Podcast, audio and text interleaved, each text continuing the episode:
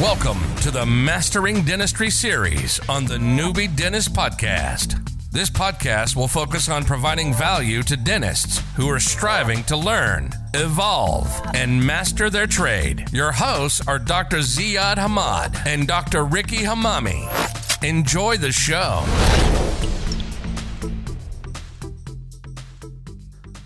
Hello, everyone. Thank you for tuning in for the first episode of the Mastering Dentistry series with the Newbie Dentist. Today, I am honored to be presenting to you someone who I've met a few years ago when I was in dental school. I called him a random student and we chatted for over an hour and he gave me lots of invaluable advice and invited me to a social event where we got to know each other a little bit better and now I work with that guy. And I hope to keep my job after this interview. Um, born and raised in Windsor, Ontario, a graduate of the Detroit Mercy Dental School, he undertook an AEGD at the St. John's Providence Health Systems. And since then, he has been practicing as a general dentist in London, Ontario, Canada. Within eight years of graduation, he has now over 10 dental clinics, practice management, and dental technologies company. He is currently also taking an executive MBA at the Ivey Business School. He has co-founded the Dentistry Academy as a center for continuing education. During the COVID pandemic, he has organized a very educational series of Zoom webinars by pioneers in the field, and now he has an outstanding dental fast track program that will be announced today for young dentists and recent graduates. Ladies and gents, I'm proud to be presenting to you today my friend and mentor, Dr. Hisham Shergan. Hisham, how are you doing? Oh, I'm doing very well. Thank you so much for that introduction, Zia. That was absolutely incredible. And uh, no, don't worry. You will have your job after this all, after everything settles down. Yeah. good. a little bit worried there. Uh, so today, Shan, we're going to go all the way back to the beginnings, right? To where everything started. Why dental school for you? Why were you interested in dental school? Now, I come from a family of physicians. And one of the things that that my dad would always challenge me and say, you know, is, is, is medicine really for you? I, I, always loved the, the entrepreneurial aspect of, of the world. I've always ran businesses. I've always liked to, you know, turn a dollar to two and, and continue to grow that way. And I remember it was my first year of undergrad, first semester actually. I didn't really know what I wanted to do. I, I, everybody was kind of always hinting that I'd probably follow my, my, my, my family's footsteps and go into medicine. But my dad went ahead and asked me if I ever looked into dentistry. It has a nice blend of business and a nice blend of, of, of health. And I looked into it and I fell in love. I had a couple of great mentors with me in Windsor that that showed me the ropes. They showed they introduced me to the industry. They they showed me what the true value of dentistry is. And after that, I caught the bug and I haven't looked back since. I've been absolutely in love with the profession. I've, I've enjoyed every day that I've gone into work and it's, it's been an absolutely incredible journey thus far and I'm looking forward to continue to grow it. But um, you know, dentistry to me, it's it makes sense on so many different levels. It's not just mm-hmm. the business aspect of it. It's not just working with my hands. It's not just you know the healthcare aspect of it. Every day there's there's something that that I can that I can note that's amazing about the industry that we're in today. From from a tech side of things yeah. to, as I said, the healthcare aspect to perfecting um, a certain type of skill set to to doing incredible work and constantly pushing the envelope in in whatever it is that uh, that we're we're interested in at the time. And you know what? I can vouch for that as well. Definitely see the passion and um, and uh, and love there as well into uh, the dentistry there. So I actually like had the same thing. Like I always wanted to do medicine as well for as far as I could tell. And uh, dentistry was my the last thing that came onto my mind, and it was the best thing that happened to me. I always wanted to do uh, medicine. Both my parents were physicians, and yeah, just you know decided to take the leap. Uh, I talked about it in the other podcast, and um, it was the best decision of my life. So you mentioned that you've had some mentors in, before you got into dental school. So where did you shadow quite a bit as well? Absolutely. So one of my first mentors, and he, he's a very close family friend. Uh, his name is Roger Shaban. And you know I spent so much time with him. A funny funny thing about this guy was that he was the he was not only a dentist, but he was the the ball boy for the Detroit Lions. Oh, really? So he was he was more or less the linesman, the one who would always run and grab the ball and make sure that right. everything is all taken care of. So um, it, it's very humble in so many different ways, but um, everything about this person was just so gravitating to me. Where I, you know, the, the, the way that he conducted himself himself in, in, the community, the way that he conducted himself professionally as well, the practice that him and his brother brother ran. Mm-hmm. Um, so as, as, soon as I, I, kind of got sucked into that, I haven't looked back since. I loved everything that um, that that he he presented to me. He always would give me such great sound advice. You know, even when people would criticize, you know, size, there's there's always critics of, of any industry, and he would always be the one to kind of put me back online and say, look, here's yes, there's this element, but you know, you got to look at things in a different perspective as well. And we still have uh, maintain an amazing relationship and um, you know having good mentors uh, and that's something that we'll probably talk on uh, mm-hmm. not just throughout your undergrad career but throughout your entire life is something that's worth its weight in gold you know there, you can you just cannot value having yeah. good mentors that are constantly evaluating where you are when your yeah. development and constantly giving you, um, you know, honest to goodness advice that's going to help you not just today or tomorrow, but help you, you know, throughout your career and throughout your personal life as well. Absolutely, um, especially for for the young clinicians out there. I know for myself, always always having people, and not just one mentor, right? Just having multiple mentors in different aspects in dentistry uh, is amazing. It just uh, uh, propels you so much further in your career. So Hisham, we want to get inside your mind a little bit sure. into, in, you've achieved so much uh, in such relatively little time and uh, it's very inspiring to uh, a lot of people and I'm sure to a lot of the listeners as well. So I think that that kind of mentality goes all the way back to dental school and a few years after dental school as well. So we know success takes different forms. So did you always have that vision from the very beginning? And um, how clear was it? And the most importantly, through dental school and the first few years of graduation, what were your mistakes and what were your biggest lessons? I, my, my, dad, my dad told me, you know, always look at school as as as something that you're going to look back on one day and say those are the great times that uh, that I mm-hmm. enjoyed because you know, try to make the best of it. Right. Um, I, I, always believed in the, the, the, the, kind of the growth mindset. You know, it's all about going into an opportunity and looking at yourself and saying, how can I grow personally and professionally and how can I help the people around me grow as well? Um, now, if, if you guys, uh, one, one really Per, uh, one am- amazing person that was huge in my life. His name's Simon Sinek. He's a very good speaker and he's, he's, he's international and he's written so many great books one of the things that he always talks about is having a infinite mindset. And yeah, that's mm. basically waking up every morning and saying, okay, how can I be better? You know, if, if, if I get any type of hurdles or roadblocks in front of me, how can I get past them? And just constantly having that type of mentality and having that hustle is always going to put great opportunities in front of you. So if, if we look back at um, before I even got into dental school, to me, I looked at dental school as a hustle, right? To get into dental school was a journey that I wanted to maximize my best opportunity. So, mm-hmm. you know, taking the DATs, I took the DATs three different times, right? And it wasn't because, you know, I did poorly the first time. It's just because I just wanted to do better and better and better. Right. And same thing with applying to dental schools, right? I applied to, I think it was like 10, over 10 dental schools and right. especially the ones that I knew That's I didn't even want to go into, but I just wanted to see right. what would happen, like, you know, the Harvards and all these other ones. Yeah. Um, and even after I got into these schools, it was all about, okay, well, who's willing to give me the most for this opportunity, right? So talking scholarships, talking, mm. um, you know, other incentives that dental school dental schools can offer you, um, to the point where I was able to, to leverage that and save hundreds of thousands of dollars throughout my dental school career, right? So right. I, I, was able to go to Detroit, and, and they gave me a, an, an incredible scholarship, and I was able to live at home. And right. you know, my focus at that point was just dentistry. You know, I ate, slept, breathed dentistry for four years straight. I absolutely loved it.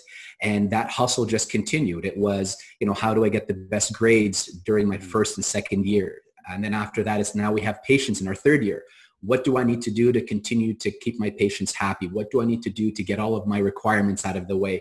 What other side hustles, right? And back in the day, mm-hmm. it was uh, it was before um, you know teeth whitening was a thing that you know right. everybody now whitens their teeth and all these other okay. things but that was one of the incentives that i would give my patients i'd be like hey look you know you get this crown but beforehand let me whiten your teeth for you so you know in my locker i would have the the Opalescence gels oh, different percentages absolutely and that was an incentive that i would give uh, my patients right and uh, also at the same time there, there's just always something we would uh, I would amazing. go to uh, I would go to uh, one of my buddies' uh, places in Detroit, and you know we would you know take it's funny that I'm even saying we would take uh, alginate impressions and, you know, I would go ahead and pour up models and I would make them either, you know, you know, side hustle night guards or um, different appliances, you know, sporting appliances as well that, right. um, that I would sell to them for 10, 20, 30 dollars, right? So um, that's always there because at the same time, when you enjoy what you do and you have people that you care about, you're always thinking, okay, well, how can we, you know, how can I offer you my services? This is something that I'm learning, so I'm more than happy to continue to do more of it. Right. Um, and also at the same time, it's it just it's just part of the whole game of just staying engaged and, and helping the people around you and helping yourself as well. I love it. And then, uh, yeah so and then so after dental school we uh, you know it was just i'm sure a lot of people are going through this as well right now is to say well what's next you know i right. really loved oral surgery i really loved you know prostho i really loved um, orthodontics i loved perio as well mm-hmm. and you know you're kind of left in, in in a state of limbo it's like what do i want to do even though right. i haven't really had enough experience to know what i'm good at and what i'm not and what i'm going to truly right. love so I decided to enroll in an AEGD program, as you mentioned, at, uh, at St. John's Providence Healthcare System. And the reason why I wanted to go in there was to continue my hustle, to go into, right. consider it a fifth year where a lot of the patients that I worked with um, during my third and fourth year would come to me in, in the AEGD program mm-hmm. and, uh, you know, continue their services, continue putting, you know, offering them the best treatment possible, getting, you know, as many of the requirements that I needed done, placing implants on cases right. that needed implants. And so how and was the program in terms of the implants as well? Like, like yeah. uh, you, you, said you've, uh, I know you've told me you've placed quite a bit in that in the program, right? Absolutely. So the program was very, very heavy on dent on, on placing and restoring dental implants, right. um, to a point where it's it's almost too heavy on on restoring dental implants and not heavy enough on some of the the basics, like for example, endo. Like I felt like right. I I did a lot of a lot of it was very implant heavy, uh, very surgery heavy as well. But then at, by the end of it, when I came out, I said I feel very comfortable surgically, but you know, endo wise, I don't really know about that. So right. I had to take a couple of courses to kind of get back up to speed uh, with with endo. But uh, but yeah, it was absolutely incredible. Now, one of the things that I was in that program was I was the black sheep in that program. Oh yeah, because no I I was um, one of uh, two or three people that were from Detroit, and it was a Detroit. It's a Detroit Mercy program with right. a healthcare system, right? And what I thought was that I was going to be starting my, my AEGD program where I left off at my fourth year. Mm-hmm. So kind of hit the ground running. And I, and I was fortunate enough to place some implants um, during my fourth year. And I did a lot of really, really cool things. And right. I thought, you know, as soon as this AEGD starts, I'm just going to hit the ground running. I'm going to be placing all these implants. I'm going to be doing all these other things. And the program director, God bless her, she, she was absolutely incredible um, she would try to pump the brakes. You got to slow down. You cannot, you know, you, you no, you can't place this implant or no, let's, right. let's all get together uh, on the same page first. So I had to um, basically wait a little bit for my, my, cohort or my classmates to, to catch up to, to everybody right. because they want, the program wanted everybody to be on the same page. So it was a little bit frustrating at first, but then at the very end, you know, it all came together, right. um, you know, just kind of understanding everything and having that aha moment uh, but uh, but yeah, it was it was definitely an amazing opportunity, and it's, it's something that I would I would recommend for everybody to go into an AEGD or a GPR program mm-hmm. if they're not sure about what it is that they want to do afterwards. And of course, there's so many, and so many right. of them are focused on different topics in dentistry yeah. per se. So yeah, making that, sure that you go for one that makes the most sense to you. Yeah, because uh, I was gonna say like because I know that there's a lot of different programs out there. Not all of them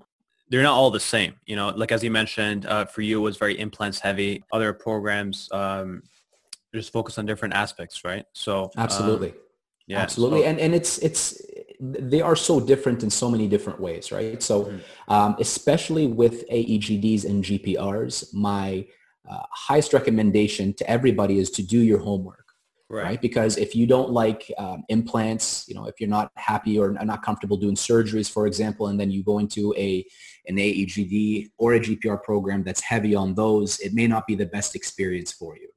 Right. Absolutely. Right? So yeah. So and then after that, it was uh, yeah, it was like, well, what do we do next? Right. We really, right. I really liked surgery, and um, I didn't apply to uh, uh, to any oral surgery programs because I, I, truly enjoyed the general dental aspect of of dentistry.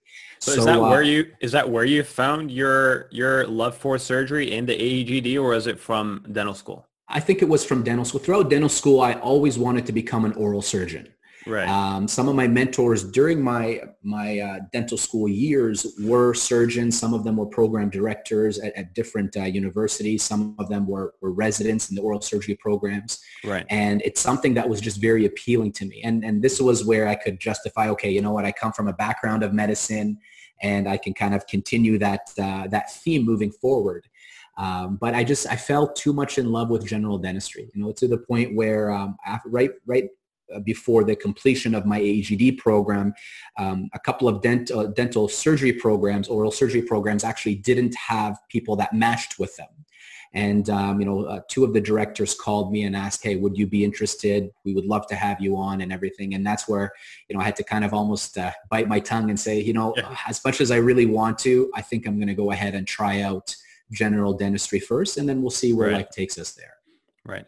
And for those people that actually haven't taken those uh, AGD programs or the GPRs, what would be your uh, advice? Is it over for uh, the likes of us? Um, what is what is the recommendation? I didn't take um, any program myself, and that's where the mentors, right? They come in. It becomes super important to having uh, great mentors that help you throughout your um, career. So what would be your advice for someone who hasn't taken a program as such as well? Mm-hmm. I think that uh, I'm a firm believer on taking the making the most out of the the, the hands that are dealt the, the, cards that are dealt to your hands, right? So um, I, I can make a similar analogy today in my my MBA program. They all say it's all about whatever you put in is whatever you're going to get out. It's all about the time that you put into engaging what's happening around you.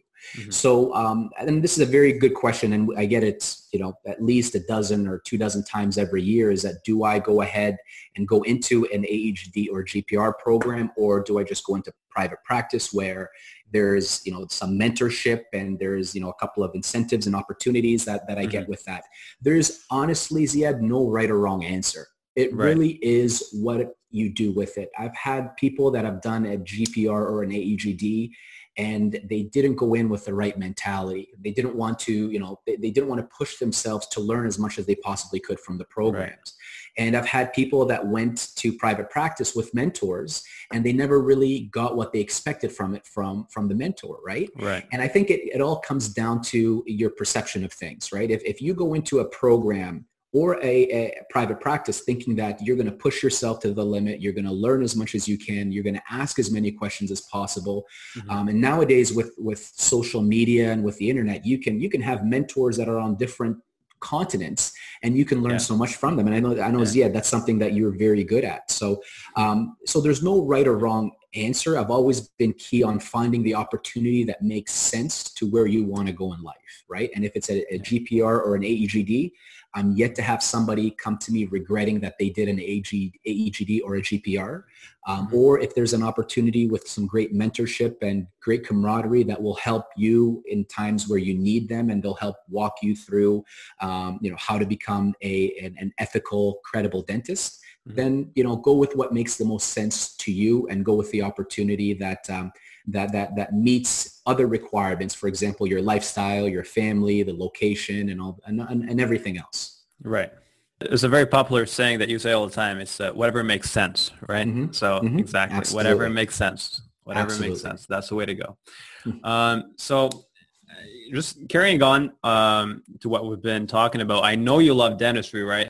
Tell us a little bit about how much time did you put into dentistry, right, after the AEGD? Because uh, I know I know you've put in uh, countless uh, hours. So uh, walk us walk us through that and your journey to achieving that level of mm-hmm. dentistry as well. I think you know it's and a lot of people will will relate to this is that you know dentistry can become an obsession very very early on in your career and this started mm-hmm. for me during my fourth year where especially you know things on YouTube University right now where you can yeah. literally YouTube any procedure. So one of the things that I would always do, and this I did this at fourth year, is spend the last uh, hour to two hours watching different type of procedures online. Right. And it was just a habit. To, And it got to the point where after I graduated, I would I continued on that habit during my uh, my AEGD years. And then after that, even when I started in private practice, I got to the point where I couldn't fall asleep without grabbing my laptop and putting and watching a video. Um, and it was just one of those things where I was I, I was dependent on that kind of education um, in order for me to continue to you know to, to fall asleep or to or, right. or, or to go about my day. So it became an obsession. Every day it was you know waking up five six in the morning, reading about some type of dental procedure or some mm-hmm. type of study that was done, go to work go home, you know, make some food, do, do, you know, exercise, do what you need to do. And then before bed, spend the last, you know, two hours watching a video or reading a book or learning about some type of dental related procedure. And, um, and, and that was something that, that I, I continue to this day, not as much as I used to, um, just because I think I've, we've seen almost every video, but, um, yeah. but I continue to this day. And, and it's not maybe in the form of YouTube anymore, but it's in the form of, you know, Zoom chats or, you know, mm-hmm. reaching out to people, having, you know, in-depth conversation with conversations with them for a couple of hours about certain, uh, certain techniques and procedures. So, yeah. so to answer your question, it's, it's, it's obsessive and, you know, and, and you're, I think mm-hmm. you're going through that right now too, yeah. Ziad, where you, where everything that you want to do and you want to see is dental related. So my mm-hmm. advice to anybody coming out is find a, a, colleague or a one of your classmates or one of your friends that's in the industry and obsess about dentistry together. Together. Yeah. Because if you obsess about dentistry with somebody else, it becomes your lifestyle. And to mm-hmm. me, I've been I was very fortunate to have a couple of very close friends. One of my classmates, Cyrus Chang,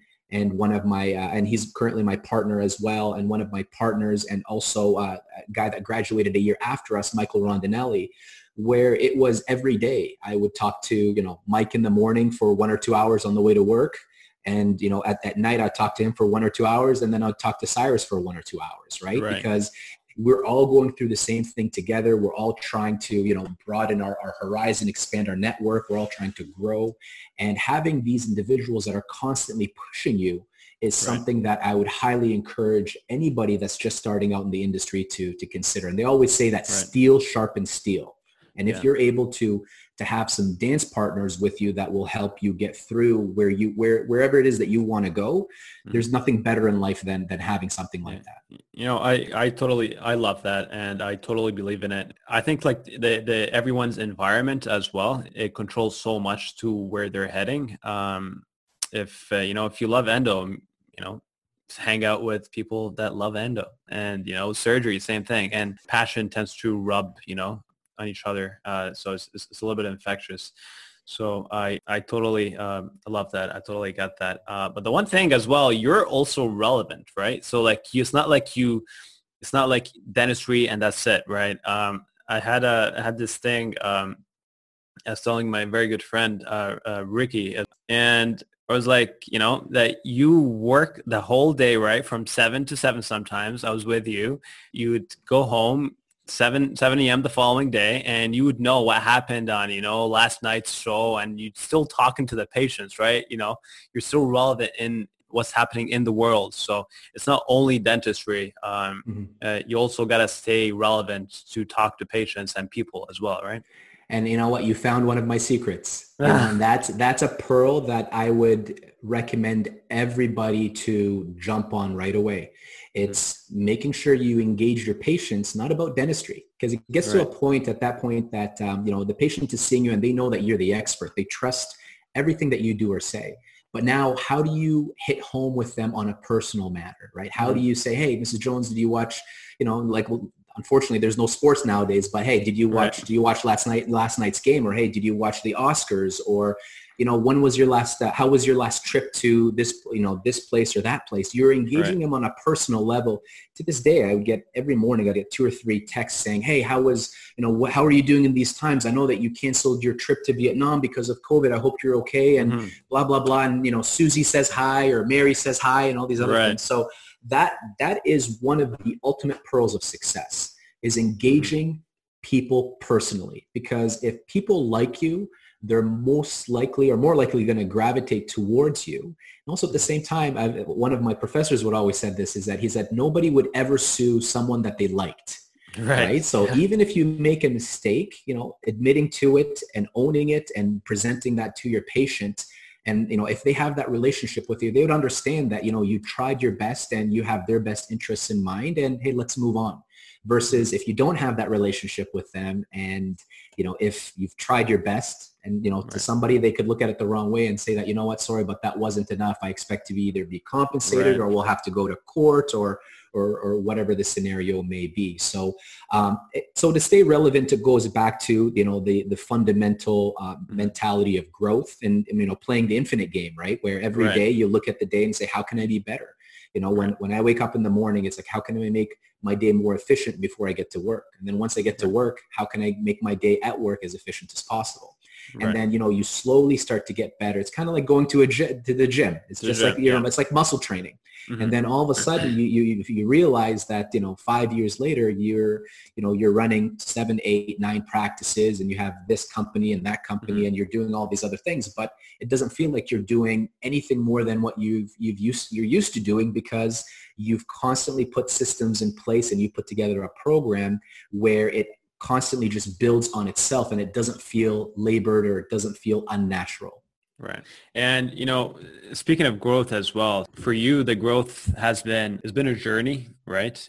I want to say slow but steady, but it was it was uh, focused. I would say, mm-hmm. right? You were pretty focused on what you wanted. So, uh, right now, how many how many practices? Uh, we have, uh, to be honest, it changes almost by the month nowadays. But we have about uh, 13 practices. We're currently building five more. Incredible. That's incredible and you've been at it for what over a little over eight years. So I, yeah, I graduated in I graduated I graduated from my AEGD program in 2012. Right. Um, but but I want I want to emphasize and I want to say something very important. Right. It's it's it's not about the number of practices that you own. I, I really don't think and and it's it's it's becoming a common thing and uh, you know with the, with a dental fast track it's funny i was talking to some some seasoned dentists about the same topic Mm-hmm. Um, I don't believe that success is based on how many practices that you own because I can yeah, say that exactly, yeah. there are practices that I've seen that do more than, you know, eight or nine practices combined, right? It's right. all about, you know, what is the purpose? Why are you building these offices? You know, right. why are you growing? You know, why do you have you know 10 practices or 11 practices or whatever that number is mm-hmm. um, I, I don't think that we should look or, or dictate success based on the number of practices. It's all about, you know, well, yes, you have all, all these practices, but what's in these practices? What, what kind right. of dentistry is being done in these practices? What right. kind of people um, work at these practices? What was the foundation that this practice was built on? No, not enough people are talking about that. Everybody, eh, you know, right. unfortunately, in today's world, it's all about, you know, you even take a look at the DSOs. Oh, we own 700 clinics or, you know, 1,500 clinics or 200 clinics or whatever. Yeah, what does it mean? What does it mean? What does really? it mean? Tell me right. about the workflow that you guys have. Show me the right. quality of work that you guys have in place and how are you able to to um, objectively assess the quality of work that's currently being done right. at your offices. Let me hear how your employees think about, you know, the working in this environment. And I hope that they all say all of these systems are already in place um, but not enough people are talking about that. You know, the, right. the beauty behind owning multiple practices, if people tap into it the right way, it could it could eventually revolutionize the way that we practice dentistry if we're mm-hmm. looking at it the right way and we're not just looking at um, profitability as our only metric or uh, how many units of production as, as our only metric as well. So, um, you know, it, it's, it's been absolutely incredible. And the way that I've always looked at things is that how do, the, the fortunate or unfortunate part of my growth was solving some of the problems had to or made me had to own more practices if right. that makes sense to you. And that was a way that i had to do it to to be able to put myself in an environment or in a platform where the dentistry that's being done is done at a higher level and the systems that are being in place make sense. And i'll, and I'll give you a perfect example so a couple of uh, years ago, I, I founded a, a, tech company. Right. And what this tech company does is that we offer basically IT solutions, mainly hardware to um, healthcare uh, practices, mainly dental practices. And so initially I had three practices and that was kind of where we would work out a lot of systems and then we would go ahead and start offering them to third parties or dental practices. And a lot of the dentists would come up to me and say, well, I don't want to, I don't want to do business with you because you're a dentist. You're right. gonna you're gonna steal my patients, and it's it's funny they they're using patients like they're cattle, right? Like I can just right. open up a gate, and all of a sudden the patients would flood. They would flood from their office to mine. But it was about it, it, it, kind of it almost beat me in a, in a sense that it almost broke my heart because that's not the way that I think, right? To me, it was all about how can I go into anybody's office and offer them the same solutions that are the same systems that we were able to figure out to make everybody better. Right. So I said, you know what, to hell with it. I'm going to go ahead and I'm going to pave my own way. I'm going to make my own road of uh, my own path to success. And I'm going to grow to a certain level where, you know, I can take care of my tech team and we can continue to grow organically as well. You know, and if right. people want to be a part of this, awesome. I'm more than happy to extend a helping arm and not just IT, but in anything. But if right. people don't want to do it, it's totally understandable. But at the end of it, I don't want to, you know, cripple my company's growth because right. of, of who I am as a dentist. And unfortunately, uh, you know, in, in, in, to some people that, you know, that may be a conflict. Um, so right. that's how, that's how we grew from two to three to four and all the way to where we are um, today. And, and I'm, I'm glad yeah. to say that, you know, I, I, grew in, in a way and my partner, Mike Rondinelli, grew in, in, a, in a very similar way as well. And together we have over mm. 25 practices and, and we're constantly in that world where we're, we're helping each other out and we're, we're right. pushing each other to, to be better in so many different ways. So I love so, it. Uh, yeah, and I, I just wanted to like bring that up and just make sure it's it's not the uh, it's not the number of it's practices, number. it's what's exactly. in the practices, right? Exactly, because you know what I've seen like I've seen a lot of the practices as well, and I get it. So I think like success for different people means different things, right? Different people either put a number on your success, and it goes back to what you were saying about the finite and the and the uh, infinite game as well, right? So um, absolutely. And I think a lot of people follow other people's versions of successes and they end up sad and they end up depressed because they just uh, either they can't achieve it or if they achieve that form of success right yep. um yep. it just uh it's not it doesn't mean much to them right so absolutely and and it, in one of your previous and uh, one of the previous talks and that was something that was really highlighted as to you know don't don't try to copy somebody else's story yeah. Right. But you have to also remember, and I agree with you wholeheartedly, Ziad, and I think that that's very, very good advice. Um, the other thing too is that you have to remember that sometimes people just don't know how to navigate through these times, right? When right. when we started, when I started practicing dentistry, you know, owning more than one practice was was almost frowned upon in a way, right? right? Because the the the way the traditional dentist model was to just have one practice and that's mm-hmm. it. Um, so what you can do sometimes is that, you know, it's, it's not about jumping on other people's story. If you still don't really know what your story is and you're trying to figure it out, mm-hmm. it doesn't hurt to line yourself with people that are successful because right. if you continue to grow, you will eventually um, move in a direction that stays true to whatever the story or whatever agenda that you have or once you find it you, are at a different platform you know what i mean right um, so I, and, and i have a couple of friends that, that have taken that route they saw what we were doing and they say oh you know what i want to own multiple practices as well i think i should do that um, right. But you know, even though their intentions weren't, it wasn't maybe what they really wanted to do deep inside. Right. And it took a lot of sacrifice, a lot of headaches, and I'm sure mm-hmm. at some points some form of regret. But eventually they got to a point where they're on a different platform and they're able to take a step back and assess what is true to them, what they really want in life.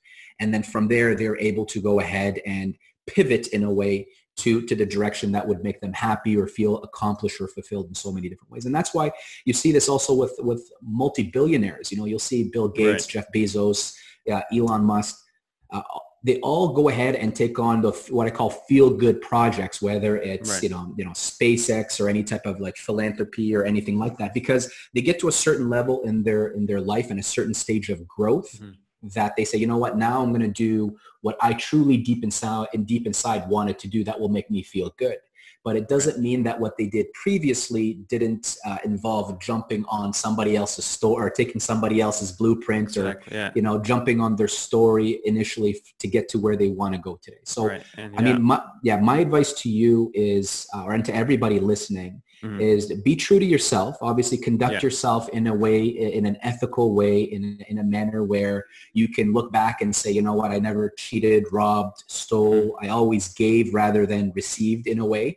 Um, but if you see people doing good things, there's nothing wrong with jumping on that uh, on that bandwagon per se mm-hmm. and helping those people continue to grow because it's going to help you in a way as well, and it'll open up so many more doors for you down the road yeah. as well.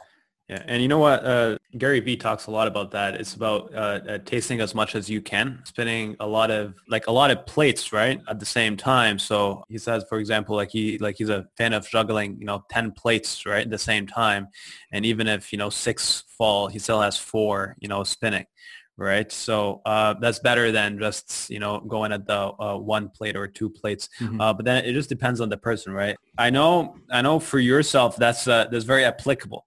You know, performing at a level like yours right now.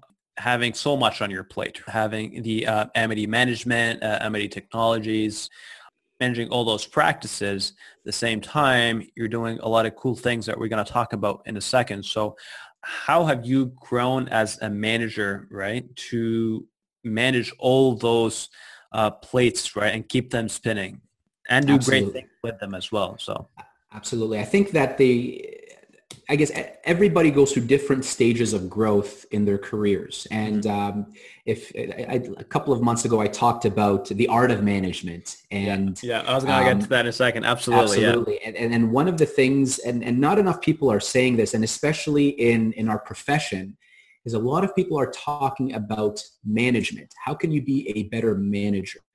But all of that stuff is going to come with time. You just have to make enough mistakes to be a better manager, right? Or you have to have, you know, people with experience around you that can guide you into not making the mistakes that they made. I think the question now comes to it's like how do you become a great leader? right? Because if you're a good leader and you make mistakes, that's okay, right? People, the people that are supporting you, the people that are following you, the people that are with you, they're going to march in your or in the order that you want that you decide that we should go into, regardless of the, you know the number of mistakes that you made, right? So when it comes to how do we manage um, all of this, Ziad, it's good leadership, right? Because you know it, it takes a leader to put people in positions to make decisions. It takes mm-hmm. a leader to put, you know, dentists, for example, in, in right next to a patient to be able to care for them and to give good quality of, of service to them. Or, mm-hmm. you know, um, an administrator that that's able to take care of, you know, your accounts receivables or take care of marketing or take care of the, you know, the, the human resources element of things. It's putting, finding good people that care and putting them in, in scenarios where they can make their own decisions and you can support those decisions and help them empower them and empower them to get to where they want to go. And unfortunately, as, as dentists, we're, we're taught in school how to be very good micromanagers, you know, from sitting in a cubicle of having all of your instruments and all of your, your materials set up in a certain way with no assistant to start. And, you know, initially you get, you get to a point where you dictate your own success literally by micromanaging what's in front of you, right? And it takes a lot of dentists, something, most dentists actually spend a lifetime and they still are not able to get out of that habit of micromanaging.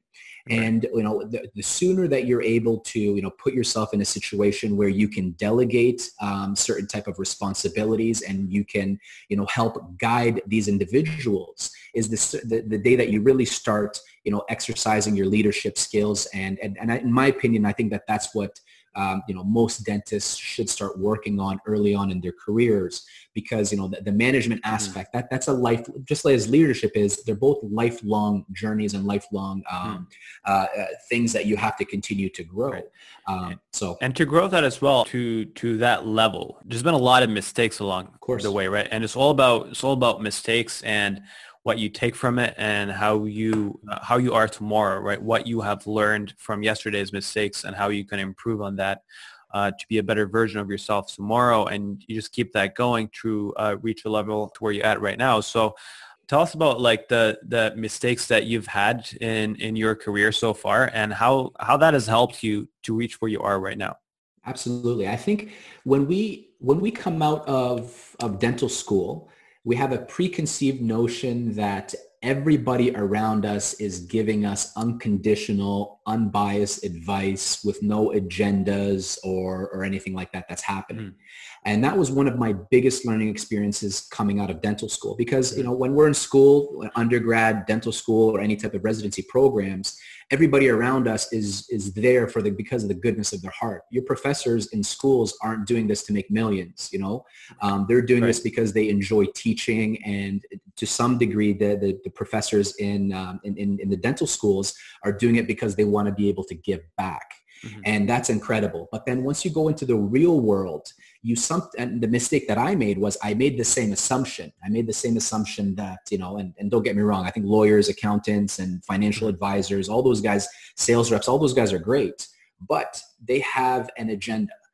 You see right. what I mean? So when you go into when you go into the world and you know these people are giving you some advice, um, sometimes you have to understand that the advice that are giving that they're giving you comes with a um, some type of agenda that they want to be able to fulfill. And sometimes their agenda and yours do not align. So that was a great learning opportunity. I've probably lost maybe tens if not close to a hundred thousand dollars on you know different lawyers financial advisors accountants. Right. because you know i had i had an accountant and you guys are going to love this story. I have an accountant, great guy, very reputable, you know, one of the best in the business. He would call me, cold call me on a Sunday right? And I just started, and I'm like, oh my god, this my account this is incredible. He's calling right. me on a Sunday, and of course, if you're calling, if this guy's calling you on a Sunday, you're like, perfect. Let me go ahead and ask him as many questions as possible. Right. Do I do I borrow my car? Do I lease my car? Do I buy a house? Do I lease or do I rent mm-hmm. my house? What what am I doing here? You know, what's my my goal is to right. get to this level at this time. Am I on the right path? You know, mm-hmm. how do I position myself here or there? And then, and I'm like, this guy's incredible. This guy truly wants my success. Wants your right? success, right. And then all of a sudden, two, three weeks later, I would get a bill for $1,500, right? And it would just literally, it just, and it just, it broke my heart. And I was so upset about it because this person, it wasn't a scheduled call right? right? And I thought that, you know, just like any of my professors in the past or any of my, my, my bench instructors, if they picked up the phone and called me or messaged me, we can just have a nice candid conversation, just right. like what you and I are having, Ziad. And, right. you know, it, will be perfect. So I, I, learned that the hard way. Uh, and you know what? It's, it's unfortunate and I'm sad to say that every year I would get about three to five new grad dentists sharing the same experience, you know, with me you know, whether mm-hmm. they got burned on a, on a, on a legal bill or an accounting bill. Um, I've been burned on a practice, you know, where there was oh, an yeah. office that um, that I was ready to buy in a small town uh, right around London, Ontario, and you know the guy wanted an appraisal. So I'm like, no mm-hmm. problem. You know, I, I, got an appraisal. I think it was for forty five hundred dollars, and right. and then I ended up having to incur a lot of legal bills and accounting bills. And the whole time, the guy was talking to another party as well right? right? So the 25th hour when we're ready to close, he went ahead and took the other the other opportunity. And of course, you know, a lot of people that are listening right now, they're like, "Oh, you should have had a letter of intent and you should have had this and you should have mm-hmm. had that." But unfortunately, at the time, the systems that were in place, there, there was not a lot of uh, there was not a lot of information that walked us through how to the proper etiquette to buy a dental practice. And you would have right. never think that somebody who goes above and beyond to ask for an to get an appraisal done and to talk to you for hours and all these other things would all of a sudden just shift away to to selling it to somebody else, right? So right. so those are a lot of the pearls and the mistakes that I made. But I'll tell you this that every time that these mistakes happened, right, it's made me better right? And I think every right. one of us needs to start looking at life and as dentist and, and, dentistry as a whole as well, as it's okay to make mistakes. You know, that your mistakes are what mm-hmm. define you. It's not really your success is what defines who you are. It's your mistakes. That's why, you know, a dental office, they call it a dental practice, right? Because you are exactly. going to make a mistake. You're going to perforate a tooth. You're going to, you know, you, God forbid, you're going to end up, you know, re- trying to section a tooth and removing quite a bit of bone. You're going to have a patient that might bleed for a little bit longer, or a patient that may develop an allergic reaction reaction from something that you prescribe them. All of these things happen, but it's all about how you perceive them. And if you look at it in a way exactly. to say, look, you know, I tried my best. And at the time, I tried my best and I conducted myself in the best and most professional manner possible, but I didn't succeed. but that's okay right. because I learned a lot from it. And what I learned from it is what brought me here today. So, I mean, the, the take home message here is, um, you know, don't be afraid to make mistakes, but do everything that you can to prevent those, those mistakes. But when you make it, you know, don't be shy from trying again to, you know, to, to do whatever it is that, that, that, that you were doing. Yeah. And you know what? Like I totally, I totally believe in that. Just uh, as long as you have the, you know, the good mindset of being the best version of yourself, you, are doing, you're not, you know, you're, you're not clumsy. You're not like, it's not like we don't care, right? You just, uh, you give everything your, you know, your heart, your best. And if you make a mistake, then it is an opportunity to grow better. Um, I know for uh, people in dental school, uh, in clinically, right, you, you're surrounded by a small cohort of people, right? So if, even if you're doing well, you think that, you know, you're, you know, you're doing great compared to everybody else. But once you graduate, you're out there with people with 10, 20, 30 years of experience. And no matter what you do, you still feel that there's so much more for you to go. And if you look at it from the right perspective, right, you see you see that like there's always something to be better in everything that you do. And I think the good mindset is because a lot of people feel down, and I know I've spoken to a lot of my colleagues about this. Um, that uh, people start feeling down, right? Because like, oh, that endo is like, you know, it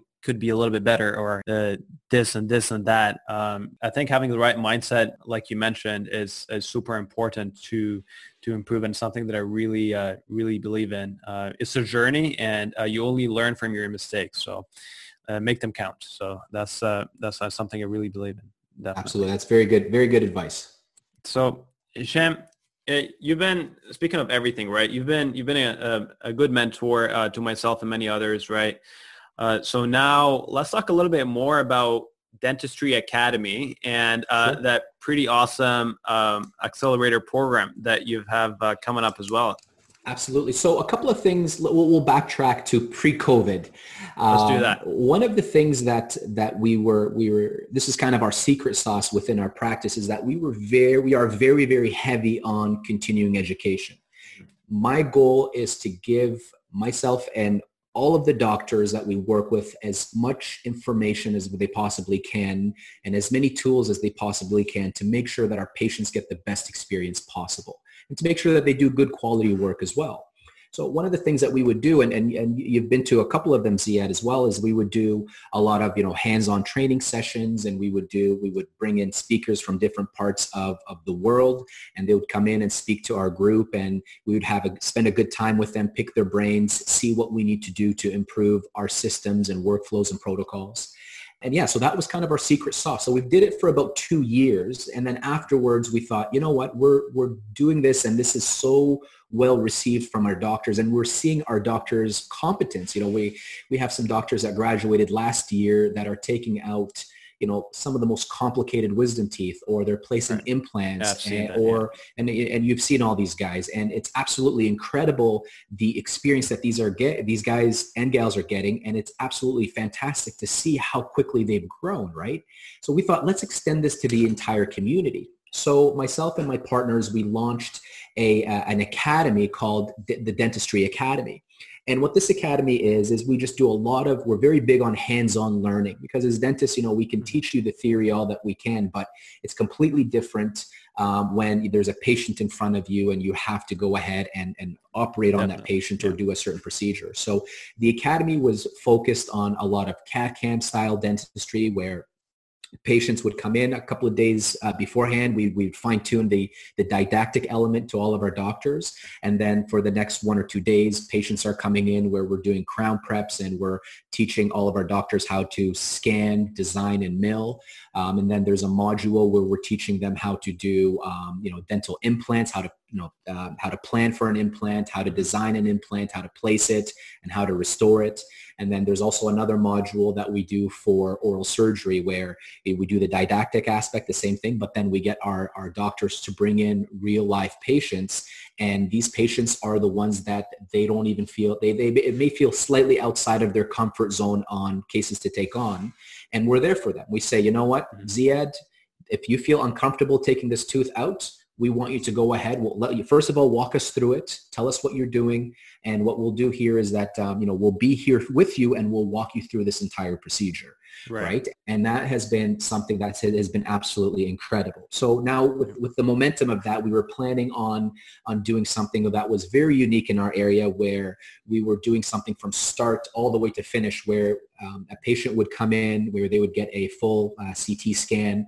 We would scan their teeth, design um, where the implant is going to be placed. We would mm-hmm. print our surgical guide and then we would place the implant and then from there, we'd go ahead and digitally um, take an impression of the implant and more or less um, design and fabricate our own crown on the implant as well.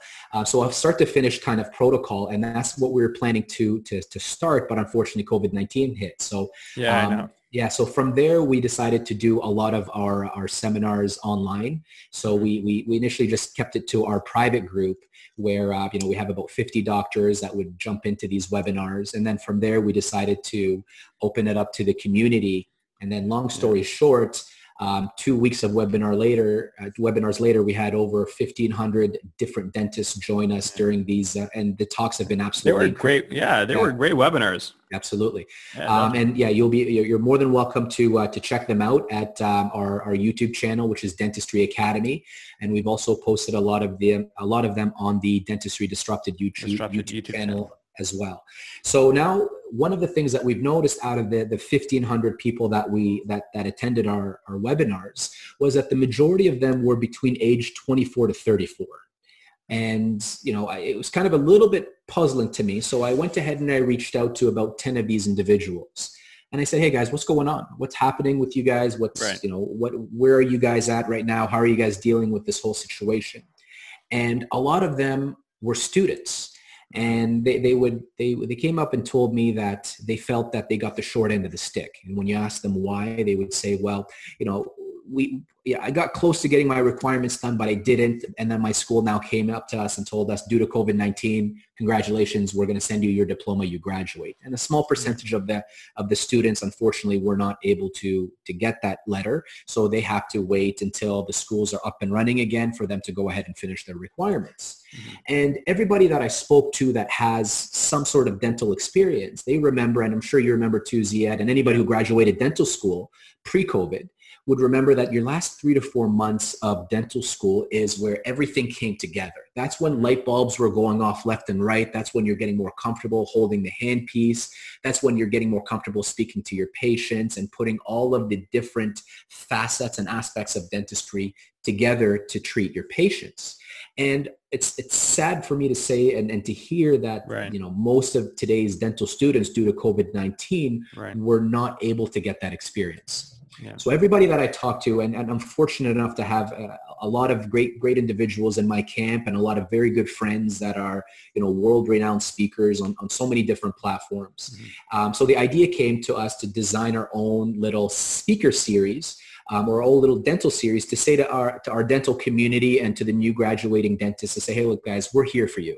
And what it's unfortunate that you got the short end of the stick this year, but what we can do is we can go ahead and give back to you guys the best way that we possibly can. We can't be in the mouth, unfortunately, due to COVID-19 and walk you through these procedures. We hope that we will able to, we'll be able to in, in the near future. Professor but for now, yeah. what we can do is we can go ahead and line up as mm-hmm. many talks as possible that are geared towards new dentists and we're going to go ahead and offer that to you every business day or every working day, every weekday in the month of May. Yeah, so and like uh, yeah, and if just a couple hours ago, I saw some of the speakers there. It's pretty amazing. There's some pretty big names there. Yeah. You know, the, the, I mean, a lot of these guys are my friends, so I, you know, I, I think yeah. they're, you know, a lot of people say they're big names, but I, I they're, they're good, good, close buddies. But we have speakers like, you know, Azim Sheikh, you know, uh, Steve Chang, Neki Jamal, Mike Ling, um, uh, Mike Rondinelli, Jake Carrier, Goth Sue, Pio Modi, Tina Kokosis, Aldo Mansour, Jeff Sumner, Mian Kwek, um, Stephen Diana, Chris Finelli, Jastic oh, Carr, oh, lineup. Young Chong. Like we, it's it's absolutely. This has been a, a, such an incredible experience, and every right. one of these speakers, to kind of give you an idea, has had so many years already you know, on the speaking circuit when it comes to just speaking in front of, um, you know, a group of 20 to speaking in front of, you know, a group of four to 500. You know, somebody like uh, Mona Patel, who's a dentist out of um, Wisconsin. You know, she was, she's one of the biggest names right now that are coming out that's coming out of the United States. You know, she's a key opinion leader on so many different uh, platforms. And if you got if anybody was at the Chicago Midwinter this past year, her day her face was literally plastered almost everywhere in uh, right at, at, at, this, at the uh, convention center. So um, we're looking really forward. Exciting. Yeah, we're looking yeah. forward to it. And uh, yeah. you know, and uh, to me, I'm I'm a dentist, right? So I love yeah. to. I'm, I'm, looking forward to what these individuals have to say. Have to and, say and learn. Yeah, absolutely. absolutely. No, I'm excited for it as well. And um, so, like, what kind of topics will be uh, will be there? Like, uh, so, it's going to go back to the basics, right? And then build mm-hmm. from there.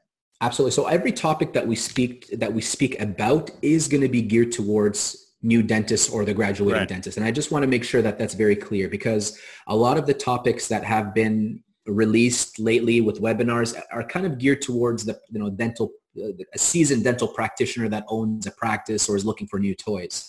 Um, so the way that we structured it is that every week is going to have a theme. So the first week, the theme is more or less just general dentistry where we're talking about um, perio. So we have some periodontists speaking to us about, um, you know, suturing and flap design to mm-hmm. um, Nahid Muhammad. He's going to be talking to us about um, you know, uh, soft and hard tissue uh, grafting. Then we have some endodontists speaking to us about, um, you know, endo one-on-one and, you know, how to mm-hmm. treat complicated uh, endo emergencies. And then from there, we have um, Pio Modi talking about, you know, um, you know, aesthetic restorations. And then we're finishing off that week with, uh, with Gus talking to us about, um, you know, prosthodontics. And then the following right. week, is going to be geared more towards, um, you know, dental photography and videography, um, restorative dentistry. We have two, two world-class denturists that are going to be talking to us about their world. We have um, lab guys that are going to be coming up and talking to us about, you know, how to how to bridge the communication gap between the lab and the dentist and how to make every every dentist look like a rock star. And then the right. third week is going to be surgery heavy, where we're talking dental implants and exodontia. Um, and then finally, the very last week is going to be, you know, team building, communication, you know, things that um, some some world-class dentists wish that they knew 10, 15 years ago that they're going to be uh, uh, sharing with us. Um, Michael awesome, Rondinelli yeah. is going to be talking about, you know, how to build a practice uh, from scratch. Mian Kwek is going to be talking about the foundation of, of your career success. So we're looking forward to it. Yeah, that's pretty cool. I didn't know that. Like, I think I think especially like that business aspect. A lot of dental schools, I know for myself as well. Like it was barely touched upon, if touched upon at all. Um, so it'll be great, I think, for a lot of people to to get a lot of tips and insight on that as well. So I'm Absolutely. looking forward for it definitely. So how can people find the program? Absolutely. So we'll be, we'll be releasing, yeah. yeah, to make it easy for everybody because there's a lot of talks going on. If you visit dtacademy.ca, you'll find a link to every one of these talks that you can register for whatever ones or whatever titles that you that you feel like uh, that that make you know that gravitate to you but it's dtacademy.ca and the dates for all of these talks are starting on May 5th and they go all the way to May 29th. Awesome. Okay. So I know we've talked about so much uh, today. You know, we've went all the way back right before dental school and we got to this point. There's so much information that is super valuable for any dentist really. I wouldn't say just new dentists. I'd say uh, for any dentist who is interested to improve, right, or to know all these uh, uh tips and tricks to uh, progress into uh, their career. So uh, Hisham, do you have any advice for our listeners who are interested, right, to grow efficiently as clinician? If you just say, you know, three pieces of advice for, for everybody, uh, young or established, or especially for the young listeners as well, young clinicians. I think with, with COVID-19, the the opportunities and the the resources that we have are more abundant than they ever have been. So the advice that i would give any dentist is number one love what you do. Enjoy what you're doing right? If mm-hmm. you're showing up to work and it's absolutely miserable i think steve jobs said it the best. He said if, if i showed up to work three days in a row and every day has been miserable I know that something something needs to give or something needs to change. And you've seen me do this a lot too, Ziad. Yeah. If, if I show up to work and I'm having a bad day, I do everything that I possibly can to make sure that the second day is not a bad one. If there's a right. system that's broken, we fix it right away because if it happens on the second day, then I have one more day left and then until I have to make some bigger changes, right? right. So, um, so the advice number one is enjoy what you do, right? And, and have fun doing it. Okay, right. that's the first thing. That's the second thing is to always have a growth mindset or a growth mentality. Dentistry is a lifelong um, activity. It's something that you're going to go ahead all the way till you've been doing it for, for 30 years. And, you know, that's probably your, your hands have peaked, but then there's going to be so mm-hmm. much more that you still have to conquer. So my advice to you is keep pushing yourself and keep that growth mind state because if you do, you're always going to go ahead and be engaged and you're always going to continue to um, feel fulfilled personally and professionally. Mm-hmm. And the final advice that I'm going to recommend everybody to, to, to consider is have good dance partners with you. Bring in mm. some friends or colleagues that will help you get to your destination because dentistry can easily be an island where you're alone, you're isolated, you're just working nine to five by yourself, you know, and, and you're not really socializing with people in your colleagues or people in your industry. So my advice to you is find these individuals that have, you know, your best interests in mind, that care for you, that are willing to, to help push you. And at the same time, you're willing to help push them to heights that they would have never been able to reach and achieve on their own. That's incredible. It's, uh, it's great advice there. And I think just to second that as well, it says it's to get comfortable with being uncomfortable, right? Because once uh, once we feel comfortable in whatever what we're doing, it just means that we're not we're not pushing ourselves further. So, absolutely, um, I love everything that we we talked about today. I've personally learned a lot of uh, new things as well. Uh, I didn't know, but uh, but it's been it's been incredible, Hisham. Uh, thank you so much for for doing this podcast with me. I know I have a lot that you uh, need to get to right now, but it's uh, it's been incredible. And uh, thank you everyone for listening in. Uh, I'll put all the links in the uh, description on the podcast, and uh, we'll see you next time. Thanks a lot for joining me, Shem. You are very welcome, and thanks everybody for listening. Have a great day.